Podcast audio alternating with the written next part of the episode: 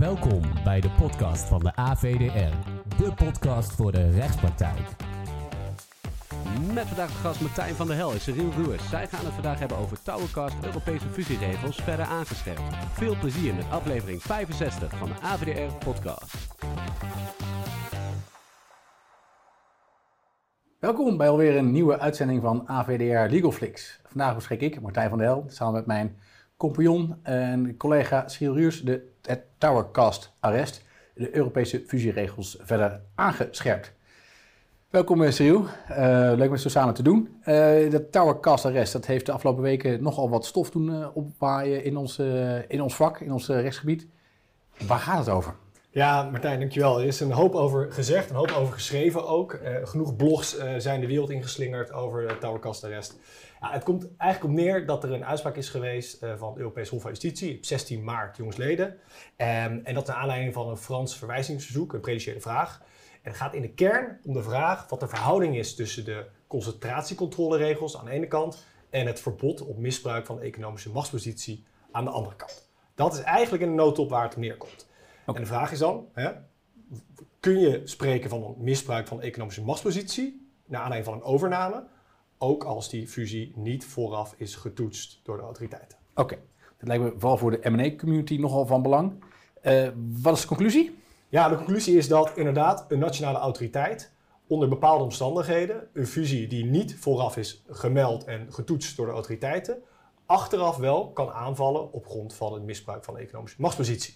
Oké, dat in theorie betekent dat nogal wat. Dat in theorie betekent dat heel wat. Oké. Okay. Ja. Nou, laten we daar zo heen lopen om te kijken wat het dan uiteindelijk in de praktijk uh, betekent. Uh, en, en, en, misschien dat er wat nog voor open eitjes zijn. Uh, en wat men hier in de praktijk nu ook mee kan, of juist niet. Um, je had het al even over de concentratieregels, fusiecontroleregels, die, het fusietoezicht. Wat, wat houdt dat precies in? Kun je daar iets over zeggen? Ja, kijk, het, het, waar het om gaat is uh, het Europees mededingsrecht en ook het Nederlandse mededingsrecht. Dat kent een aantal bepalingen om uh, te borgen dat de mededinging in stand blijft. Hè, mm -hmm. Dat die niet wordt verhinderd of beperkt of vervalst. Mm -hmm. um, uh, een daarvan is het verbod op misbruik van economische machtspositie. Je hebt het kartelverbod, dat is een andere pilaar. En het derde pilaar is eigenlijk concentratiecontrole. Ja, concentratiecontrole, ja, concentratie, dat klinkt wat abstract, maar daaronder vallen fusies, overnames, ja. maar ook joint ventures. Okay. En de gedachte is dat um, onder bepaalde omstandigheden, als bepaalde, bepaalde drempels wordt voldaan, dat dan... Omzetdrempels gaat er om, ja, volgens mij. grotendeels, in, in de meeste gevallen ja? om, om, omzetdrempels. Uh, dat dan een concentratie eerst moet worden gemeld bij de autoriteiten. Uh, dat kan zijn een nationale autoriteit, dat kan zijn bij de Europese Commissie. Mm -hmm. En vervolgens wordt die beoordeeld, die wordt getoetst en dan moet er worden goedgekeurd voordat er kan worden geclosed. Daar komt het eigenlijk op neer. Ja. Um, ja, dat is de achtergrond waar deze uitspraak tegen moet worden gelezen. Oké. Okay. En ik, moet, ik las gisteren iets in de krant over uh, Roompot en Landal, twee vakantieparken die met elkaar samengingen. En die moesten dan een deel van die vakantiehuisjes van die parken verkopen aan een derde. Is dat waar je aan moet denken? Dat soort toezicht door een, dat was geloof ik de ACM die dat dan ja. oplegde, die verplichting. Is, dat, moeten we aan dat soort zaken denken? Ja, dat is exact een, een voorbeeld van een concentratiezaak. Die is beoordeeld hè, door, de, door de Europese, of door, door, door de ACM. Dus die kijkt dan naar, nou, er, wordt, er, er vindt een fusie plaats, een concentratie tussen twee uh, voorheen afzonderlijke spelers op de markt. In dit geval de vakantiehuisjesmarkt, ja. even kort gezegd. Ja. Um, nou, die, die, die beide partijen kwamen boven bepaalde omzetdrempels. Dus ze hadden dermate veel omzet dat die moest eerst worden goedgekeurd door de autoriteiten. Ja. Die zijn naar de autoriteit gestapt. Die zeggen, zeggen, joh, wij willen dit graag gaan doen. Mag dit? En dan zegt de autoriteit, nou, daar wil ik eerst goed naar kijken. En daar heeft ACM, hè, die heeft ook lang naar gekeken. Ik bedoel, die fusie is uh, ergens medio vorig jaar volgens mij al aangemeld bij de ACM. Heeft er heel lang naar gekeken. Toen gezegd, oké, okay, nou, voordat jullie deze concentratie mogen uh, vervullen, wil ik hier eerst iets van vinden. Nou, dat is dus typisch een geval waarbij dus de autoriteit beoordeelt of iets mag of niet. Oké, okay, dus je hebt die fusiecontroleregels. Ofwel je moet iets melden in Brussel, ofwel je moet dus iets melden bij een nationaal toezichthouder, de ACM dan in Den Haag. En wat nou als je het uh, overal onder die drempel zit? Dan kan een toezichthouder dat dus dan niet meer beoordelen? Of? Nou ja, tot voor kort zou ik willen zeggen, nog uh, iets voor uh, het Towercast-arrest, uh, was dat inderdaad de, de, de lezing, hè, was dat de lijn. Ja. Um, als je niet boven de drempels komt, dan kun je gewoon je gang gaan, plat gezegd. Ja. Dat was het. Ja. Daar is wel verandering in gekomen. Okay. Um, niet door de Towercast-arrest dus al, maar ja. daarvoor. En dat heeft te maken met de zogenaamde Dutch clause. Hè. Dat heeft ook in ons vakgebied wel het nodige... Ja, de Nederlandse clausule. Ja, heeft Nederland wel, eh, Nederland, maar ook in Europa wel het nodige eh, tot eh, ja, eh, behoorlijk wat mondig roer, laat ik zo zeggen. Ja. Ja. Ja, ja. Ja, Maar kun je daar iets over zeggen? Wat houdt die Dutch clause, wat houdt het in? ja, ik denk dat het wel goed is om dat toch even te benoemen. Het, het is niet de Tower Cost. Nee. Ik, we moeten, volgens mij hebben we beloofd aan de kijkers dat we, en aan de AVDR dat we daar zeker Ja. naartoe gaan. Maar het is denk ik ook goed om te weten dat de Dutch Clause wel relevant is in deze hele context. Ja. Het komt zelfs terug in de vraag die is gesteld, hè, naar aanleiding van, of de prediciële vraag die is gesteld.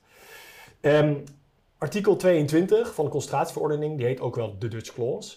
En dat is een bepaling die bestond, al, die bestond eigenlijk al heel lang. Van oudsher zat die al in de Europese regels.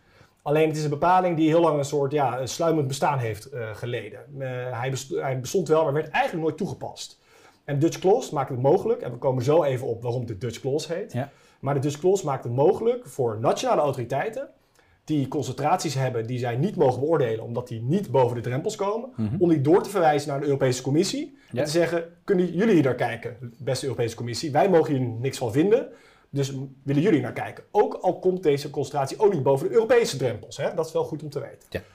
Ehm, en dat heeft dus gecreëerd sinds eh, de zaak Illumina Grill, hè, dat heeft ge- ge- gecreëerd dat er eigenlijk een extra bevoegdheid bestaat om een fusie te toetsen. Oké. En zie je dat nog op hele specifieke, dus op alle fusies en overnames of hele specifieke overnames? Ja, kijk, als je artikel 22, de Dutch Clause, bekijkt, dan is dat niet beperkt in zekere zin. Maar de Europese Commissie heeft wel gezegd dat zij die bevoegdheid wil gebruiken om met name de zogenaamde killer acquisitions aan te pakken. Hè? Killer acquisitions eh, gaat het dan met name om overnames in bijvoorbeeld de, de healthcare of de farm- farmaceutische industrie of de techsector. Ja. Waarbij een relatief grote partij, een heel kleine partij die net opkomt, eigenlijk vroegtijdig opkoopt om zo een potentiële concurrentiekracht uit de markt te halen. En die valt natuurlijk onder de drempels, want die is nog zo klein. Die heeft nog Exact. geen omzet of heel weinig omzet. E- Exact, hè? Die, die, die, die, die target is vaak zo klein. De Ja. kopende partij is vaak wat groter, maar Ja. de target is vaak zo klein dat het... eh, Oké. En er zijn voor mij een aantal voorbeelden van. Je noemde al die Illumina Grill zaken. Ja. Er zijn nog een aantal andere geweest volgens mij, hè, de afgelopen jaar, twee jaar, die aan de commissie zijn voorgelegd door de nationale eh, autoriteiten. ja, Dus dat, dat is nu een nieuw mechanisme die dus in gang is gezet. dat door... is wel, dat is denk ik, je kunt wel zeggen, dat is wel hot, hè? Artikel 22, de Dutch Clause. Oké, maar dan moet je even, nog even vertellen voor de eh, voor de mensen die zitten te kijken, is, waarom heet dat dan de Nederlandse clausule? Waarom Ja, ja, we noemen het steeds de Dutch Clause en dat komt eh, vanuit de historie. Eh, er is een periode geweest eh, tussen begin jaren 90 en eind jaren 90 dat we in Europa wel Europese concentratiecontroleregels hadden. Dus Ja. de Europese Commissie kon wel bepaalde fusies beoordelen en Ja. ook andere landen konden dat wel. Ja. Alleen Nederland die liep een beetje achter. Dus die hadden nog geen eigen regels. Dus dan kon het zijn zo tot eind, eind jaren 90. Dus het punt was dat er dus in Nederland behoefte was aan concentratiecontrole, maar die regels waren er niet. Ja. En daarvoor is toen bedacht, nou, dan kan bijvo- bijvoorbeeld de Nederlandse autoriteit Ja. die zaak dan wel flaggen bij de Europese Commissie. Oké, helder. Dus vandaar de Dutch. Oké. Nou, en dan nu dan toch naar Towercast. Even dan de, de, even de context van die zaak. Ja. Wat speelde daar? Wat was de achtergrond daarvan? Ja, Towercast is zelf, eh, dat is de naam van eh, de partij eh, die dit allemaal is gestart. Mhm. Towercast is een, een Franse aanbieder van digitale televisiediensten, of eh, het uitzenden van digitale televisie. Ja. Ehm, en de Towercast die had te maken met, op haar markt in Frankrijk, te maken met nog twee andere spelers. Ja. En dat waren TDF en ITAS. En, en TDF heeft op een gegeven moment ITAS overgenomen. Dus ze gingen eigenlijk van drie spelers naar twee spelers. Ja. En Towercast bleef eigenlijk over naast die nieuwe gefuseerde partij. Mhm. Nou ja, die overname tussen TDF en ITAS, die was niet meldingsplichtig. Onder de drempels dus, te weinig omzet dan? Exact, te weinig omzet. Niet meldingsplichtig in Europa, maar ook niet in Frankrijk. Maar Towercast meende daar wel nadeel van te ondervinden. Oké. Dus wat hij werd ook niet verwezen, kennelijk dan dus. Exact. Oké. Exact. Overigens is deze fusie van rond 2016, meen ik. Ah, dus Eh, voor die ontwikkeling van die Dutch clause die je net beschreef. Exact. De Dutch is pas later in beeld gekomen. Oké, Dus daar komen we zo ook nog even op. oké. En, Eh, ja, en, ja, en toen? en toen? Ja, en toen. Dus eh, Towercast die, die zei, ja, allemaal leuk en aardig dat het niet wordt getoetst. Maar wij, wij hebben wel een probleem. Dus die is naar de Franse autoriteit ge- eh, Ja. gestapt. De Franse mededingingsautoriteit. En die heeft gezegd, joh, willen jullie hier naar kijken? Eh, want ik heb hier toch last van. Toen zei de autoriteit, eerst intern was er een afdeling die daar wel oren naar had. Dat is interessant. Intern. intern. Maar uiteindelijk heeft, is, was het formele besluit van de Franse autoriteit: nee, we kunnen hier niks mee. Want dit is een concentratie. En voor concentraties, ja, daarvoor moet je toch echt eh, aan, eh, eigenlijk houden aan de Europese en de Franse concentratieregels. Je kun je niet opeens artikel 102 gaan gebruiken om te spreken over misbruik van de economische machtspositie. Oké, dus je had meer die klassieke lijn die jij net beschreef. Zeg maar, eh, we hebben gewoon fusiecontroleregels, daar valt het onder. Of niet, en that's it. Zeg maar, er is geen, andere, geen andere optie. Oké. Exact. En toen? Ja, nou je raadt het al, want het komt uit uiteindelijk op een principiële vraag. Ja. Want die is gesteld omdat dus eh een eh, Towercast zei, ja, ik ben het daar niet mee eens. Dus gaat in beroep. Gaat de beroep. Franse rechter zei, ik doe een verwijzing of ik vraag een principiële vraag. Ehm, ja, en toen kwamen we hier. Toen kwamen we bij het hof. En ehm, ik heb begrepen dat Towercast een beroep deed op een oud arrest. Ja. Continental Ken. Ja. Uit de jaren 70. Eh, kun je daar iets over zeggen? Over dat oude, hele oude arrest? Ja, eigenlijk is dat oude arrest al. ehm, eh, daarvan is gezegd dat toen al is uitgemaakt dat inderdaad ook een concentratie die niet wordt hè, beoordeeld op grond van de concentratieregels, wel degelijk kan worden beoordeeld aan de hand van het verbod. Tot op misbruik van machtspositie. Exact. Oké. En, maar dat, dat was een oud arrest. Dus dat was Ja. dus voor die fusiecontroleregels die dus in de jaren 90 zijn ingevoerd. Exact. En dat was eigenlijk de onduidelijkheid voor zover die er was. Hè. Sommige auteurs zeiden nou, hè, het is wel duidelijk dat dit een bredere toepassing heeft. Sommigen Ja. zeiden nee, dit is achterhaald. Hè. Kennis achterhaald door de Europese concentratieverordening en de Ja. nationale regels. Maar ja, eh, dit was wel, Continental Ken lag wel aan de basis. En dat zie je ook heel vaak terugkomen in de Towercast-arrest. Oké. Van, dit, van deze uitspraak. Oké, dan komen we langzaam denk ik bij wat het Hof uiteindelijk heeft besloten. Wat was de vraag, specifiek de vraag, die Ja. De Franse rechter stelde? Ja, dus de Franse rechter die heeft gezegd, nou, ehm, in de volgende situatie, die gaan we zo uitleggen, Ja. is er dan de mogelijkheid voor nationale autoriteit om toch een concentratie te onderzoeken op basis van eh, misbruik van de economische machtspositie. Ja. En dan gaat het specifiek om de situatie dat die concentratie onder de Europese drempels blijft, Ja. dus niet Eu- Europees hoeft te worden gemeld. Ja. Eh, onder de nationale drempels blijft, dus niet Mhm. in Frankrijk hoeft te worden gemeld of een andere lidstaat. En niet is doorverwezen naar de Europese Commissie op grond van artikel 22. Die Dus- Dutch, die clause die je net eh, uitlegt. Exact. Oké, En in die situatie mag, ik dan, mag je dan als autoriteit toch een onderzoek doen op basis van artikel 102, misbruik van machtspositie? Nou, het antwoord is ja, dat mag. Oké, was het zo kort, het antwoord van het, eh, van, van, het Hof? Nou, het is geen e- ellenlange uitspraak. Eh, zeker als je alle wetgeving en, eh, die wordt aangehaald en, en, en, en een opsomming van argumenten eruit vult. Het is eigenlijk best wel beknopt. Oké, Ehm, dus ja, het antwoord is kort gezegd ja, het kan. maar het is wel naar voorwaarden. en waarom kan dat? Ja, waarom kan het? Eigenlijk is de vraag, bestaat er een bevoegdheid om artikel 102 toe te passen? Dat is eigenlijk de vraag. Ook naast deze concentratieverordeningsregels. Ja. En daarvan zegt het Hof, nou, ja, dat, eh, dat, dat bestaat. Ehm, en met name in de, in de eerste plaats omdat het verbod op misbruik van de economische machtspositie, dat is artikel 102, dat is een bepaling uit, Uit het verdrag. Ah, zo. het verdrag van de Ja. werking van de Europese Unie. Ja. Hè? Een van de twee grote hoofdverdragen eigenlijk. Ja. Nou ja, als, als het daarin staat, zegt het Hof, dan kun je niet vervolgens als eh, eh, in een concentratieverordening, dus lagere wetgeving, Ja. Eh, eigenlijk die bepaling van artikel 102 gaan inperken of uitsluiten. Oké, Dus dat is een van de meer juridisch-technische argumenten. oké. het is gewoon hogere wetgeving dus, die gewoon geldt. Ja, hoge wetgeving. Ja. Oké, Die direct werkt. Ja. ja. maar dan neem ik aan, dan moet nog wel eh voldaan zijn aan, die, aan, aan wat voorwaarden. Want, to- toch, bedoel, het- eh, een machtspositie op zichzelf, dat is niet verboden. Klopt. Klopt. Ja, en dat is al heel lang uitgemaakt. Daar is geen twijfel over mogelijk in de, in de rechtspraak. Hè. Een- het hebben van een machtspositie, dat is geen probleem. Eh, sterker nog, er wordt ook overwogen in de Towercast... het versterken van een reeds bestaande machtspositie is op zich ook geen probleem. Dus, oh, dus op zich, het overnemen is op zich niet gelijk een probleem. Nee, niet direct. Oké, wanneer is dan wel een probleem? Ja, en dat is waar we het nu over gaan hebben. Eh, dat, is, dat is eigenlijk de, de crux van deze, van deze uitspraak. Ehm, wat er moet worden aangetoond, Ja. dat is interessant, is dat de al dus bereikte mate, de al, al dus bereikte mate van overheersing, dus door de overname, de mededinging wezenlijk belemmert. En dan, zeg, en dan staat hier, dat wil zeggen dat er alleen nog maar ondernemingen overblijven die van de dominante speler afhankelijk zijn. Oké, dat zijn nogal wat voorwaarden. Ja, Als ik er zo beluister. Ik Ja. Overheersing zeg je, ja, wezenlijke belemmering, alleen nog maar ondernemingen overblijven die afhankelijk zijn. Ja. Dat is, dus eigenlijk is mag ik dat zo samenvatten, dat er eigenlijk helemaal geen concurrentie meer mogelijk is. Nou ja, daar lijkt het wel op. Althans, dat die overgebleven concurrent in zeer vergaande mate afhankelijk is van dus die dominante partij die nog sterker is geworden. Ja. Daar lijkt het op te hinten. Oké. Ja. Oké, maar dat is wel goed denk ik om ons dat te realiseren, dat het dus niet gelijk zo dat iedere overname nu in één keer onder dat verbod op misbruik van machtspositie kan vallen. Nee. Het, het, het, het, is, is allerlei voorwaarden dus. Heel veel voorwaarden. Ja. en ik- we komen daar straks waarschijnlijk ook nog wel even over te spreken. Maar Ja. Je moet wel heel veel stappen doorlopen, wil je hier naartoe komen.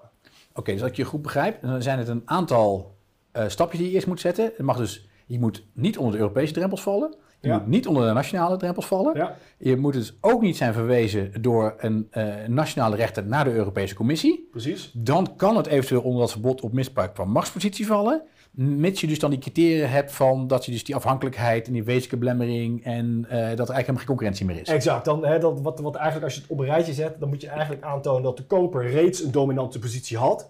Dus een overname door een kleine partij van een andere kleine partij zal in de regel geen probleem opleveren. Ja. Kom je hier niet naartoe. Je moet al dominant zijn. Ja, De overgenomen partij, de target, die moet actief zijn op dezelfde markt als de koper. ja, Dus bijvoorbeeld in pri- private equity, die nog niet actief is in een bepaald segment, ja. Ja. daar, daar speelt dit al niet. nee, Eh, en als laatste, ehm, de concentratie moet dus leiden tot misbruik van een machtspositie, wat je net zei, een wezenlijke belemmering van de mededinging. ja. Met name als gevolg van dus, hè, een afhankelijkheid die ontstaat voor de resterende concurrenten van die partij. Ehm, eh, de vraag die ik mezelf nu stelde is, dit geldt voor het verbod op misbruik van machtspositie. Maar je Ja. legt net al uit, je hebt de meningsregels bestaan uit kartelverbod, fusiecontroleregels en, en misbruik van machtspositie. Maar geldt het dan ook voor het kartelverbod? Zou dus ook een toezichthouder ook op grond van het kartelverbod iets kunnen doen met een fusie of overname of een joint venture? Ja, ik ben benieuwd hoe, jij er zelf over denkt. Want, want als ik die regels, als ik de uitspraak lees, laat ik het zo zeggen, dan is die vrij generiek geformuleerd. Ja, hè? Er wordt eigenlijk gezegd, ja, de concentratieverordening kan geen afbreuk doen, kort gezegd, aan de bepalingen van het Die, die, hogere, hogere wetgeving. De hogere, de hogere wetgeving, het Ja. verdrag van de werking van de Europese Unie. Ja. Artikel 102, daar hebben we het uitgebreid over gehad. Maar ook artikel 101 wordt Ja. genoemd, het kartelverbod. Hè? 101, Ja. 102, kartelmisbruik. Ja. Dus ja, eh, ik ben benieuwd hoe jij ook Nee, kijkt ik- als ik je denk- kijkt ik naar de oude wetgeving. ik- ik zie het ook eh, zo. Ja. Nou, het deed me denken aan ook een ander heel oud eh, arrest. Je had Continental Ken vroeger, dat ging over misbruik van machtspositie. En je had Philip Morris, eh, ook voor de jaren 90, voordat de fusiecontroleregels kwamen. En daarin was bepaald dat Philip Morris, die nam toen een belang in een concurrent, was een joint venture volgens mij, die ze met een andere partij hadden. En daar waren ook allerlei afspraken bij gemaakt, allerlei overeenkomsten gesloten. En dat is nu door de Europese Commissie aangepakt op grond van het kartelverbod. Niet op grond van Continental Ken misbruik machtspositie. Dus dan zou je kunnen denken dat dat dan ook nog weer, of dat dat ook her- weer herleeft. Of althans, het is nooit dood geweest. Ja. Het bestaat gewoon nog steeds. Ja, nou ja, laat ik zo zeggen. Ik kan wel, je, je creëert misschien wel een, een, een, een gedachte bij iemand. Hè? Je, je, je brengt misschien iemand daar weer op, op, ideeën, een autoriteit, Nee, noem ja, dat. nee, oké. Oké, nou, en, en concreet, van wat voor gevolgen gaat dit nou hebben eh, voor de praktijk? Ja, die, eh die wat, vraag wat, wat, krijgen we wat, vaker. Hè? wat, kunnen, wat, kunnen meningsautoriteiten nu? Ja, kijk, eh, ik denk dat het heel goed is voor iedereen die zich bezighoudt met eh, fusies en overnames. Ja. In de eerste plaats dat de autoriteiten natuurlijk al een middel hadden om fusies te toetsen. Namelijk als je moet ze melden op basis van de omzetdrempels. Dus dat is de eerste, het eerste anker waarvoor autoriteiten zullen Ja. gaan liggen. Ze zullen niet zeggen, oh fusie komt boven de drempels, maar ik ga het over de boeg van artikel 102 gooien. Dat is voor hen helemaal niet aantrekkelijk. Nee. Eh, daarnaast hebben ze de mogelijkheid sinds kort van de Dutch Clause. Ja. Dus doorverwijzen als het onder Ja. de drempels komt. Dus ze hebben eigenlijk al een manier om niet meldingsplichtige transacties toch te toetsen. Ja. Ja, en dan is dit eigenlijk een soort derde lood, hè?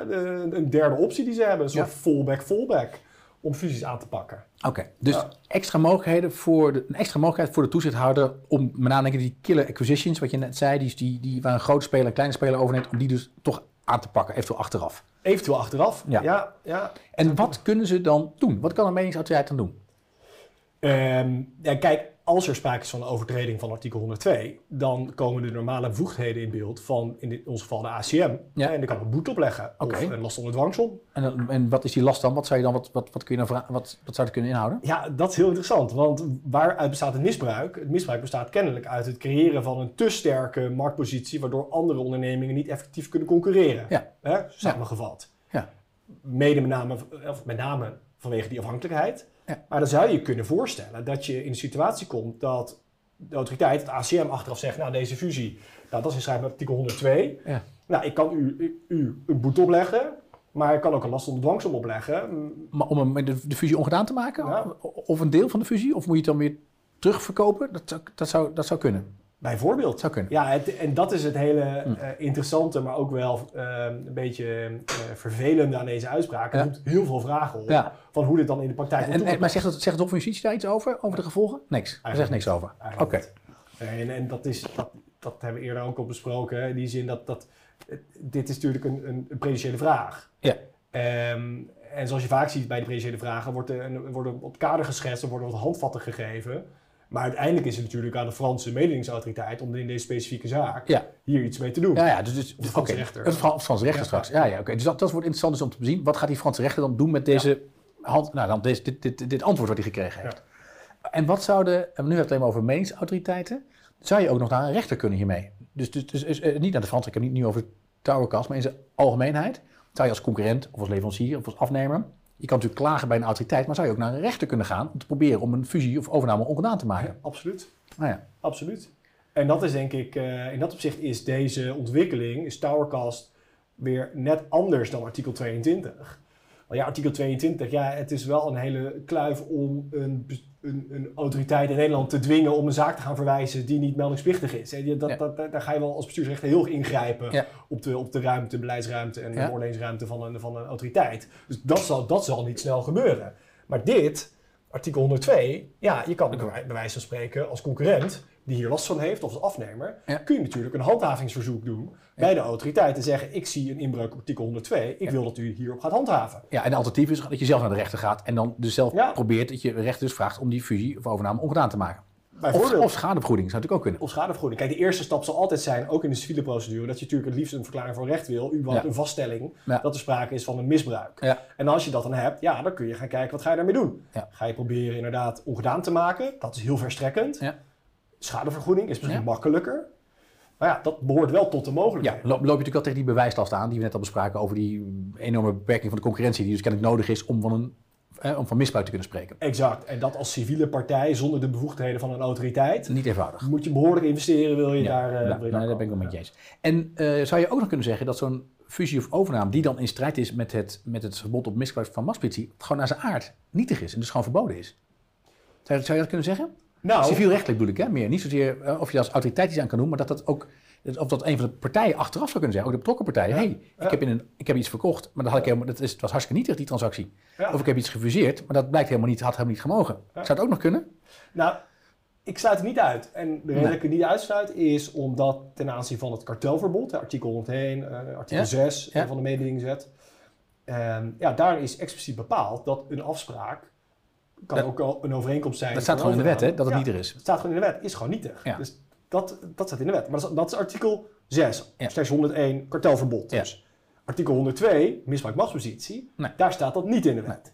En dan is de vraag, ja, als dit geldt bij artikel 101, kan het misschien niet ook gelden bij artikel Ja, 102. want je, hebt, ja, want je hebt iets gedaan wat in strijd is met de wet. Dat is dan duidelijk. Ja, ja. Als dat Ja. vaststaat, dan is Ja. het in strijd met artikel 102. Ja.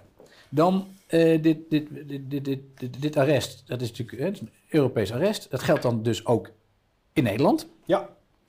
Ehm, betekent dit dan ook dat je via het Nederlandse verbod op misbruik van machtspositie fusie en over zou kunnen aanpakken?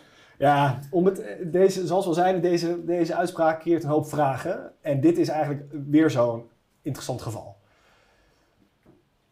Er bestaat denk ik weinig twijfel over dat hij op grond van artikel 102, de Europese norm, Ja. kan zeggen misbruik, concentratie kan ook misbruik opleveren. Ja. Maar de Nederlandse wetgever, en dat is interessant hè, die heeft eh, in de Nederlandse bepaling, in de mededingingswet, dus dat is artikel 24, die misbruik machtspositie verbiedt, gezegd, expliciet gezegd, dat het tot stand brengen van een concentratie niet kan worden aangemerkt als misbruik van de economische machtspositie. Oké, dus dat is wel gek. Dus, dat, dus, dat, dus dan begrijp je dan goed. En eigenlijk de, de, de Nederlandse wet wijkt dan dus eigenlijk af van dit arrest. Ja.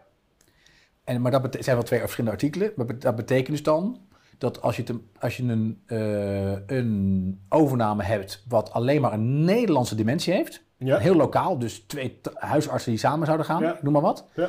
eh, in een bepaalde wijk eh, hier in Amsterdam. Dan kun je dat niet aanpakken. Stel, ze zouden heel groot worden. Er moet een grote huisartsenpraktijk zijn trouwens, om van, de maxpositie te kunnen spreken. Maar laten we even vanuit gaan dat ze heel Amsterdam hebben, deze Ja. twee huisartsen. Ehm, dat, eh, dat er geen effect uitgaat van het instatelijk handelsverkeer, wat natuurlijk vereist is voor 102, Ja, dan ja, kan een toezichthouder of een rechter er dus niks mee. exact. Is zijn veel grotere partijen, internationaal opererende partijen, Ja. dan zou je het via de band van 102 wel kunnen proberen. Bij een rechter of, bij een, of de autoriteit kan het doen. Exact, dus dat is inderdaad goed, inderdaad, zoals jij zei. Maar om toch even te benadrukken, hè, artikel 24, Nederlandse equivalent eigenlijk van artikel 102, zijn inhoudelijk gelijk, worden Ja. ook gelijk uitgelegd. Hè, dat is in ieder geval de bedoeling. Ja. Ehm, eh, maar voor artikel 102 heb je, moet er wel sprake zijn, omdat het de Europese norm is, wel sprake zijn van, van een, een, een, effect op de interstatelijke handel. Dus dan moeten, de, de, de handel tussen verschillende lidstaten moet worden beperkt. Ja. Dus als jij inderdaad alleen maar hier in Amsterdam zit, precies zoals je zegt. Ja. Niet 102 waarschijnlijk, maar alleen 24. Met dus de beperking die, vier- die 24 kent. Nou, ik kan me voorstellen, ik las overigens in het, eh, in het arrest dat de Nederlandse staat ook de Franse staat had gesteund en de. Franse meningsautoriteit. Dus die hadden de lezing dat eh, het eh, misbruik van machtspositie niet opgaat voor fusies en overnames, ook in Nederland. Dus ke- ken ik, zit Nederland, zat Nederland er anders in. Ik kan me voorstellen dat dat ook, dit het ook tot een wetswijziging in Nederland zal leiden op termijn. Want in Nederland is altijd de lijn geweest, Euro- het Nederlandse meningsrecht volgt het Europese meningsrecht. Exact. Kan ik me voorstellen. Ja, denk ik ook. Oké. Denk ik ook. Ehm, dan kan ik me, af, kan ik me voorstellen dat je als, als eh, M&A-advocaat of ad- adviseur in het verleden, eh, afgelopen jaren allerlei transacties hebt gedaan. Dat je denkt, oké, eh, wat betekent dat? wat betekent dat voor transacties in het, uit het, in het verleden? Ik bedoel, vallen die hier dan onder? Ja, Lopen die een risico? ja, Zonder mensen gelijk bang te willen maken, hè? maar ja. laten we dat vooral niet doen.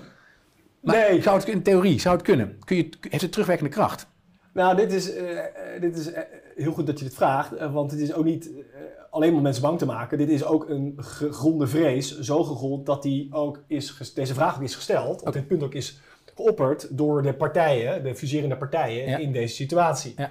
Dus die zeiden ook, ja, allemaal leuk en aardig, eh, maar als u, als uw hof, als u be- beslist dat hier inderdaad sprake is van, of kan zijn van misbruik, kunt u dan alsjeblieft wel aangeven dat het niet voor het verleden geldt, want Ja. dan komen we eigenlijk in een soort onmogelijk terrein waarin we alles ongedaan moeten gaan maken, Ja, een hele grote gevolgen kan hebben voor, voor bedrijven. Ja, krijg je een beetje discussie van you cannot unscramble the eggs. Hè? Dus je kunt niet een fusie helemaal ongedaan maken als het al jarenlang is geïntegreerd, et cetera.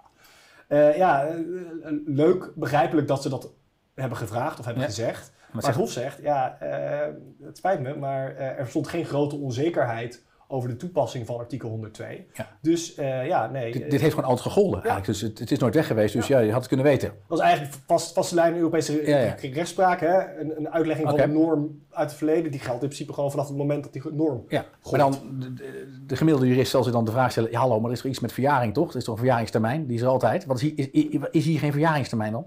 Ja, eh, die is er wel, laat ik zo zeggen. Die is er voor zover het betreft de be- beboeting door de Nederlandse autoriteit. Hè? Ja. Ehm, ACM die heeft op grond van Algemene Wetbestuursrecht een beperkte bevoegdheid om eh, een, een boete op te leggen. Ja. Dat is een vervaltermijn, die is vijf jaar. Dus ehm fusies van, van 20 jaar geleden, dat ze achteraf denken, nou, nu ik er naar kijk, 20 jaar later, dat was toch niet een hele prettige overname. Ja. Die kunnen ze nu niet achteraf gaan beboeten. Dat kan niet. Oké, want, dan, want die verjaringstermijn die gaat dan... Die, die, die begint te lopen van- vanaf het moment van de overname? Of, of, Ja. of wanneer stopt dat misbruik dan? Ja, Wanneer- dat is... of of daar- loopt dat nog door? Ik weet het niet. Daar kun je hele discussie over voeren. Want dat is een terecht punt. Want eh, in kartelovertredingen of bij kartelovertredingen is de heersende lijn. ehm, de overtreding eindigt pas bij het einde van de kartelinbreuk. Hè? Bijvoorbeeld Ja. het einde van de afspraak. Ja. Eh, en die afspraak die kan eh, vijf jaar hebben geduurd of al tien jaar hebben geduurd. Dus als je, als je het eindpunt neemt, ja, dat kan vrij recent zijn nog. Dus als je dat, als je dat één op één zou toepassen op een fusie die wordt aangepakt op grond van 102, dan zou je misschien wel kunnen zeggen, ja, die fusie is nog steeds tot stand, want die fuserende partij is gewoon nog zoals die is. Loopt het dan door? Is dat dan, ja, ja dan zou het dus niet verjaard zijn. En bovendien, dat is misschien wel goed om te weten, die, die, die vervaltermijn van Ja. vijf jaar, Ja. die geldt voor de boete. Ja. En die geldt niet voor last een dwangsom. Dus je nog steeds... Je zou, ja, dus je moet er niet aan denken dat je nu dus autoriteiten hebt die op grond van 102 een last onder dwangsom gaan opleggen ten einde, of met als doel om een fusie ongedaan te maken die tien jaar geleden heeft plaatsgevonden. Ja. Ja, dat, dat zou, dat zou Ja, wel een... civielrechtelijk heb ik ook niet gelijk dan de, wat dan de verjaringstermijn zou moeten zijn daarbij. Ah, Oké, dus, oké, dus er, er zijn nog wel wat open eindjes, er zijn nog wat vragen. Hè, dus die nog, eh, eh, nog, er zijn nog andere nieuwe vragen die, die, die, die, die bij jou zijn opgekomen toen je het arrest eh, las. Ja, veel zelfs. Ik denk, dat, eh, ja. ik denk dat, dat, dat, dat zeiden we in het begin al. Hè. Het heeft eigenlijk heel veel vragen opgeroepen. Ja. Het heeft een aantal dingen beantwoord die we eigenlijk al een beetje ver- vermoeden op grond van Continental Ken. Maar Ja. het heeft ook aan nieuwe, nieuwe vragen opgeroepen. Ja, nou ja. Ehm, een van de vragen is, of context daarbij is als volgt. Ehm, als een fusie boven de drempels komt en is goedgekeurd, dan zou je denken, dan, dan kun je niet ook nog artikel 102 toepassen. Dat, dat volgt ook impliciet uit de vraag hè, Ja. en het antwoord van, van het Hof. Maar dan is de vraag, ja maar door wie is die fusie goedgekeurd en boven welke drempels is die uitgekomen? Ja. Eh, Je bedoelt dus, eh, stel je eh, hoeft het niet te melden bij de Europese Commissie, maar wel in Duitsland. Daar krijg je je goedkeuring. Ja. Kan de ACM dan nog steeds een onderzoek instellen op grond van misbruik van machtspositie? Dat, dat doe je. Is Ja. het, of is je dan geblokkeerd? Want er is al één toezichthouder die hem al ge- goedgekeurd heeft. Ja. Dus die vraag, die vraag hangt nog. Die vraag hangt. Oké. En, eh, en, en ik, ik denk dat je wel logischerwijs kunt zeggen dat als een fusie ehm, is getoetst door de Europese Commissie en is gecleared, is goedgekeurd, Ja. dat dan voor heel Europa, de hele Europese markt eigenlijk geldt, nou ja, daar kun je moeilijk nog bij een nationale autoriteit in Duitsland eh, of bij een nationale rechter aankloppen Ja. om dit te laten toetsen op grond van 102. Maar ja, dat is de Europese Commissie. Maar inderdaad, in jouw voorbeeld kun je best betogen, ja, leuk dat er naar, in Duitsland naar is gekeken, naar de Duitse markt. Ja. Maar in Nederland kan er wel ineens een machtspositie zijn en, Ja. en, en toch misbruik. Oké. Je had het over dat de andere onzekerheid is, is die oplossingen. Hè? Wat, hoe moet je, oh, hè, waar moet je aan denken? eh, voor, voor remedies, hè? Die, die, die, die eieren waar je het over had, die uit elkaar worden, moeten worden getrokken. Ehm, we hebben het al even gehad over, ja, wanneer is dan, wat zijn dan die criteria voor dat misbruik? Hè? Dat moet dus ook nog eventjes, dat, dat is ook niet helemaal duidelijk, nog, niet, nog niet helemaal scherp. Eh, ik, ik kan voor, en daar zijn net al over, al over, dat weten we eigenlijk pas op het moment dat die Franse rechter daar wat meer duidelijkheid over heeft gegeven, van hoe Ja. we daar naar moeten kijken. Ik kan voorstellen dat als je in de M&A-praktijk zit, dat je je afvraagt, oké, maar wat moet ik dan dus nu doen in transacties waar ik in zit? Hoe moet ik hier afspraak over maken als je aan de kopende of verkopende kant zit? Hè? Hoe zorg je Ja. dus voor bepaalde zekerheid? Toch? Ja. Want dit creëert, dit creëert on- rechtsonzekerheid. Hoe doe je dat dan? Ja, ik denk eens. Ik denk het creëert rechtsonzekerheid met de kanttekening van, van wat we eerder al bespraken. Het doet zich alleen voor in vrij uitzonderlijke situaties. Ja, oké. hè. Eh, ik bedoel, je moet dominant zijn, je moet een andere speler op dezelfde markt overnemen. Ja. eh, je moet, er moet een bepaalde afhankelijkheid kennelijk zijn. Ja. Dus hè, de gemiddelde PE-overname zal hier niet heel snel tot problemen leiden. Ja. Even grosso Nee. modo gezegd. Ehm, maar ja, inderdaad, hoe ga je dit ver- verwerken in je trans- trans- transactiedocumentatie, in je SPA? Ja, eh, dat is best lastig, want ACM zou dus nog vijf jaar later, Ja. of misschien wel langer, laten ja. even uitgaan van het moment, moment van hè, het einde van de overtreding is het moment van de, van de overname. Ja. Dus ja, dus nog vijf jaar later kunnen zeggen, nee, je moet het ongedaan maken of je krijgt er een boete voor. Ja, ga dat maar eens opschrijven in je SPA. Moet je dat risico bijvoorbeeld leggen bij de koper? Dus zeg, nou, jij Ja. was al dominant, dus dan mag jij het ook oplossen. Hè? Ik bedoel, dan moet je niet bij mij terugkomen. Klinkt fair. Ja. Toch? Ik zou niet zeggen, dan neem ik het wel weer terug. Nee, dan zou ik zeggen, ja, sorry, het is jouw overname. Zoek lekker zelf uit. Ja, zoek ze lekker zelf uit. Oké, nee. Eh, maar als ik er goed beluister, zeg je eigenlijk die soep. Hè, we, zijn inmiddels een, al dik een half uur over dit eh, arrest aan het praten. Die wordt helemaal niet zo heet gegeten. Is, eigenlijk, is dat eigenlijk wat je zegt? Het valt dan wel mee. Ja, het, is, het, het zou jammer zijn als we zeggen na een half uur luisteren tegen de kijkers eh, en kijken, ja, de- wordt niet zo heet gegeten. Ja? Maar laten we eerlijk zijn, dit gaat niet dagelijkse praktijk worden. Dit gaat echt, dit is wel een vrij uitzonderlijke situatie. En dan, je, omdat je zegt van, ofwel hij zal al, onder het toezicht vallen, Ja, ofwel hij wordt verwezen. Ofwel, ja, wat dan? Dat zijn, Ofwel- of hij is niet interessant gewoon genoeg uiteindelijk, om wat voor reden dan ook. Of, hij, of er is geen het is gewoon geen man- machtspositie, Precies. is er niet. Dus je voelt niet aan die criteria en daarbij een toezichthouder of een civiele rechter. Dat ik, ja, dat ga ik nooit halen. Of dat, dat, hè, of Exact. of En die, en die afhankelijkheid, hè, dat, dat vond ik ook interessant dat dat in die overweging staat. Die afhankelijkheid van die resterende concurrent van de dominante partij. Ja. Daarom is het interessant om te zien wat die Franse rechter gaat zeggen. Hè, als die de feiten toepast, als die bijvoorbeeld zegt, nou er is ook een, hè, tussen die gefuseerde partij en die towercast is er ook een soort verticale relatie. Dat bijvoorbeeld de, ge- de gefuseerde entiteit bepaalde diensten levert die towercast nodig heeft om te kunnen concurreren met die Ja. de, de, de, de, de, de, de gefuseerde entiteit. Ja. Ja, dan kun je zeggen, daar is een duidelijke of een evi- evidente afhankelijkheid. Ja, dan wordt het anders. ja. Maar ja, vrij specifiek. Ja, en eh, even, toch een zijspoor, want die Illumina Grill waar je het over had, die Dutch Clause-zaak, over die doorverwijzing, die, zit nog bij, die hangt nog bij de, het Hof van Justitie. Die moet daar nog een oordeel over geven of, dat, of die clausule eigenlijk nog steeds geldt, zeg maar, hè, als ik Ja. het gebruik. Als het nou zo zijn dat het Hof van Justitie in die zaak besluit, hè, dat je eigenlijk helemaal geen, dat die Dutch Clause helemaal geen, niet meer, geen werking meer heeft, hè, dat dat niet meer nodig is, omdat er gewoon allemaal nationale fusiecontroleregels zijn in, in heel Europa, Ja. dan zou dit misschien iets belangrijker kunnen worden. Dit kan ik me voorstellen, dit Towercast arrest. Dan geeft het, dat, dat, kan, dat kan ik me voorstellen. Ben je daarmee eens? Dat ja, dat denk ik ook. Dan zou dit een mooie, dan zou dit eigenlijk een soort plan B zijn, hè, of plan C. Ja. Dat je zegt, eh, oké, we kunnen niet Dutch clause doorverwijzen, Ja. maar dan gaan we voor abuse of dominance. Ja. Ehm, even af, eh, als, we- als, we- als we zouden willen afsluiten, eh, wat zouden we dan willen meegeven aan de M&A-community over dit, dit, dit arrest? Want ik zag al dat er nu in België al gelijk een eerste onderzoek is gestart op grond van dit arrest. Ja. Hè? Dus het is wel degelijk een risico. Ja. Maar wat zouden we nou bedrijven en adviseurs willen meegeven? Wat is de belangrijkste tip? Ja, ik denk, ik denk vooral om vooraf, eh, voordat de transactie wordt eh, afgesproken, voordat een SPA wordt getekend of een LOI of wat dan ook, eh, goed inschatten wat de mogelijke risico's zijn. En vooral goed in te schatten of er sprake is misschien van een dominante partij Ja. die een andere partij overneemt, waardoor die machtspositie wordt versterkt. Nou, als je daarmee begint, dan ben je eigenlijk al, hè, als je dat kan uitsluiten, dan zit je eigenlijk al grotendeels safe onder deze. En dat zal in 99% van de transacties zal dat zo zijn. Zo is het. Zo Het, is het. het gaat om die paar gevallen, die moet je eruit zien te pikken, denk ik, Ja. als adviseur. Ja. Eh, of als advocaat. Ja. eh, waar je dan toch misschien wat andere afspraken met elkaar moet maken. Of, of proactief misschien aan toezichthouder toe moet. Bo- dat kan ook. Dat kan ook. Eh, waarbij je nog wel misschien de toezichthouder dan hebt afgedekt. Ja. Maar je concurrenten en je afnemers, dat is natuurlijk altijd even de vraag. Ja. Nee. En, eh, en het voorbeeld wat je net noemde, dat geeft misschien een goede, goede indicatie waar je het in moet zoeken. Dat voorbeeld in België, dat Ja. is eigenlijk kort na de uitspraak. Hè, volgens mij binnen een week na, na het uh, Towercast-arrest kwam eigenlijk de Belgische autoriteit al in de lucht. Die zei, Ja. nou, wij gaan dit gebruiken. Ja. En dat ging specifiek toen om de situatie van een, dat, dat, een, eh, dat een aanbieder voor breedbandinternet, EDP-net, werd overgenomen door een vrij grote Belgische partij Proximus. Ja. Eh, dan, dan kun je al voorstellen dat daar, de telecommarkt is natuurlijk altijd al behoorlijk geconcentreerd Ja. geweest, dat daar eerder zo'n towercast situatie zich zal voordoen. Oké, helder. Dus de tip aan uiteindelijk aan eh, het bedrijfsleven en aan adviseurs is heel goed onderzoek vooraf. Dat voorkomt een hoop problemen. Zo is het. Top. Eh, nou, dan, dank u voor het eh, kijken. Eh, ik wil u graag wijzen op de volgende uitzending van Legal Flix. de evenredigheidstoets op dinsdag 25 april om 3 uur. U kunt zich inschrijven via de link en in het volgende scherm. Dank u wel. Bedankt voor het luisteren naar deze aflevering van de AVDR-podcast. Check de website www.avdr.nl voor meer unieke content voor de rechtspraktijk. Nogmaals bedankt en tot de volgende aflevering.